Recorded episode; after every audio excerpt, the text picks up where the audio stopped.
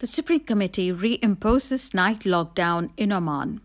Our focus today on the front page.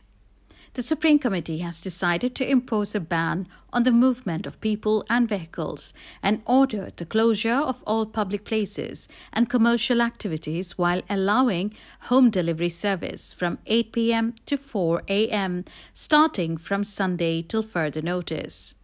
The decision exempts activities and segments excluded from similar bans announced earlier.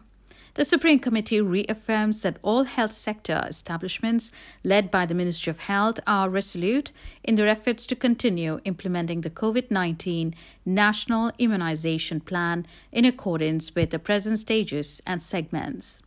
Supreme Committee urged all target segments to take the initiative and get vaccinated against COVID 19 to protect themselves, their families, and communities from this disease.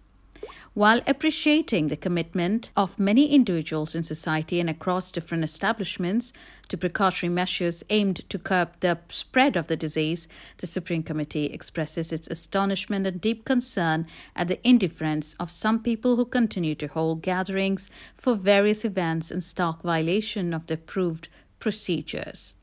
The committee wants that the law and order departments concerned are firm in undertaking punitive action adequate in this regard. Thank you for joining us. I'm Lakshmi Kothaneth with the front page podcast from Oman Observer.